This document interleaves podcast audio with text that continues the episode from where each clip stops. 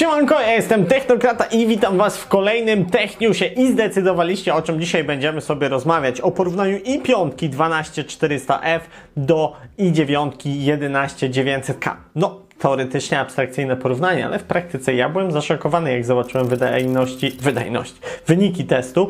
Natomiast, e, no, są one obarczone tym, że w i9 zostały zastosowane pamięci RAM o taktowaniu zaledwie 2666 MHz, ale też e, i5 dostała DDR5 4800 MHz, więc ktoś tu chciał porównać te procesory na takich podstawowych kościach z jednej strony DDR5, czyli dedykowanych dla 12 generacji, a z drugiej strony DDR4.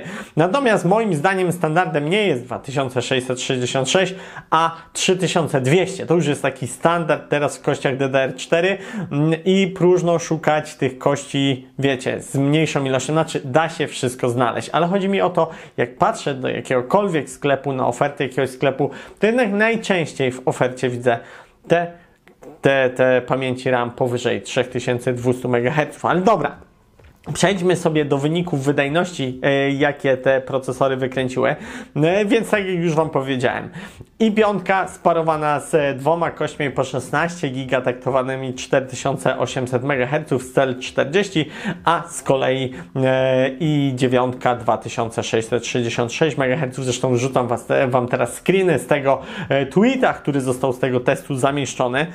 Wydaje mi się, że w optymalnych warunkach, czyli na takich samych samych kościach RAM yy, i piątka by nie wygrała z i dziewiątką, ale moim zdaniem i tak to jest kozacki wynik, że w ogóle akurat w tym teście wygrała yy, tutaj yy, i piątka z i dziewiątką i do poprzedniej generacji, nie sprzed dwóch, sprzed trzech, sprzed czterech generacji, z poprzedniej generacji i dziewiątką wygrała w teście gamingowym oczywiście.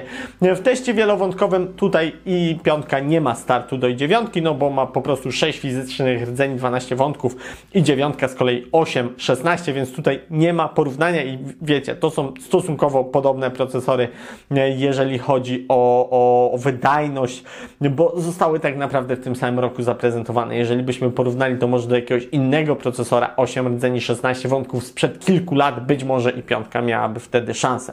Natomiast w grach, w grach sytuacja jest już zupełnie inna. Może nie tyle co zupełnie inna, co w teście jednowątkowym i piątka wygrała o 90 punktów, miała 1694 punkty w teście jednowątkowym w Steambenchu, a w grach w Watch Legions w Watch Dogs Legions, e, w Far Cry 6, Dircie 5, w F1 2020 i w Metro Exodus pokonała sobie i dziewiątkę 11900 KF.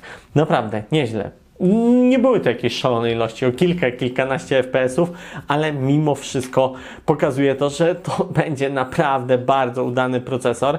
Na dodatek w niskiej cenie. Ja mam nadzieję, że koniec końców skończy się to niską ceną. Pod wczorajszym filmem widziałem tam komentarz, że e, w życiu nie ma szans na mniej niż 1000 zł za. Mm, tą i piątkę, ja powiem Wam tak, za i piątkę 12400F nie ma szans, żeby było więcej niż 1000 zł. Znaczy, może być więcej. Tak jak za karty graficzne, wiecie, na zasadzie jak te procesory się wyprzedadzą i będą ich braki na rynku, to wtedy cena może skoczyć, ale cena sugerowana na pewno nie będzie powyżej 1000 zł. Cały czas rozbijamy się o to, za ile będą e, płyty główne do tego procesora. No i tak jak tutaj Wam na samym początku podkreśliłem, ta i piątka nie byłaby wydajniejsza od i dziewiątki, jeżeli porównamy prawdopodobnie nie byłaby, bo nie jestem tutaj pewny, ale prawdopodobnie nie byłaby wydajniejsza od i9 e, z tą samą e, pamięcią RAM, Tutaj zdecydowanie wydaje mi się, że wyniki byłyby na korzyść i dziewiątki, ale nieznacznie nie byłoby tam jakiejś mega przepaści na korzyść dziewiątki i to jest według mnie niesamowite, więc czekam, czekam na te procki i na ich oficjalne testy. No a jeszcze korzystając z okazji, test chłodzenia Intela. Ja zadałem Wam pytanie e, przed nagraniem tego odcinka, a właściwie w trakcie zadałem to pytanie i zacząłem nagrywać odcinek. E, Jaki temat Was bardziej interesuje? Porównanie tej i5 do i9, czy może test nowego chłodzenia Intela? Zdecydowałem zrobić dwa te tematy, natomiast ten, który wygra w głosowaniu, miał być tematem jako pierwszy. Mm. No i na samym początku, zanim w ogóle zacząłem nagrywać, widziałem, że już kilka, dosłownie trzy głosy były, wszystkie trzy były na i9, porównanie dziewiątki do i5, więc e, ten temat wybrałem jako pierwszy. Temat drugi, czyli chłodzenie Intela to boksowe, daje sobie spokojnie radę z 12400 tym procesorem, do którego będzie dokładane. Dość głośne może być, chociaż redakcja, która go testowała, powiedziała, że było słyszalne, że nie było głośne, nie hałasowało, a było słyszalne.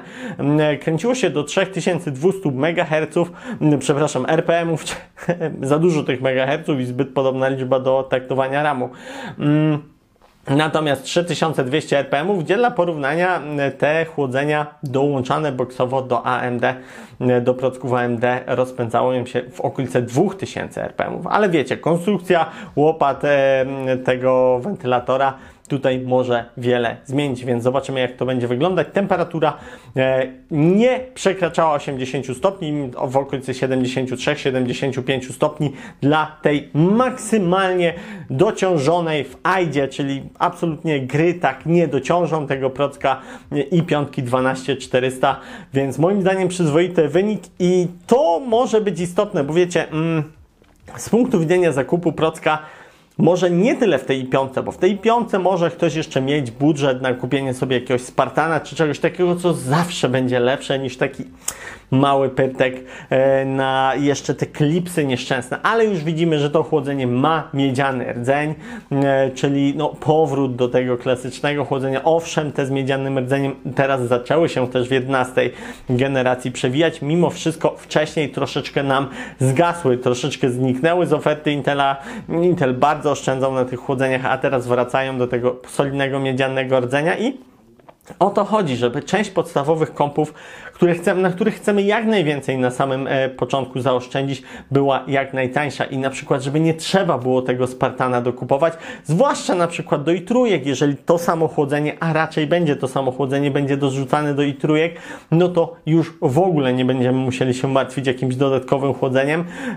Ja składając komputer dla siostry na i trójce 10 generacji 10100, tam wrzuciłem zwykły boksowy kuler z tej i trójki i on sobie spokojnie z nią radzi. To faktycznie nie jest może taki kuler, który jest bezdźwięczny i tak dalej, ale jeżeli mamy budżet docięty na żyletki, a ja sobie zdaję z tego sprawę, że często tak wygląda budżet na komputer.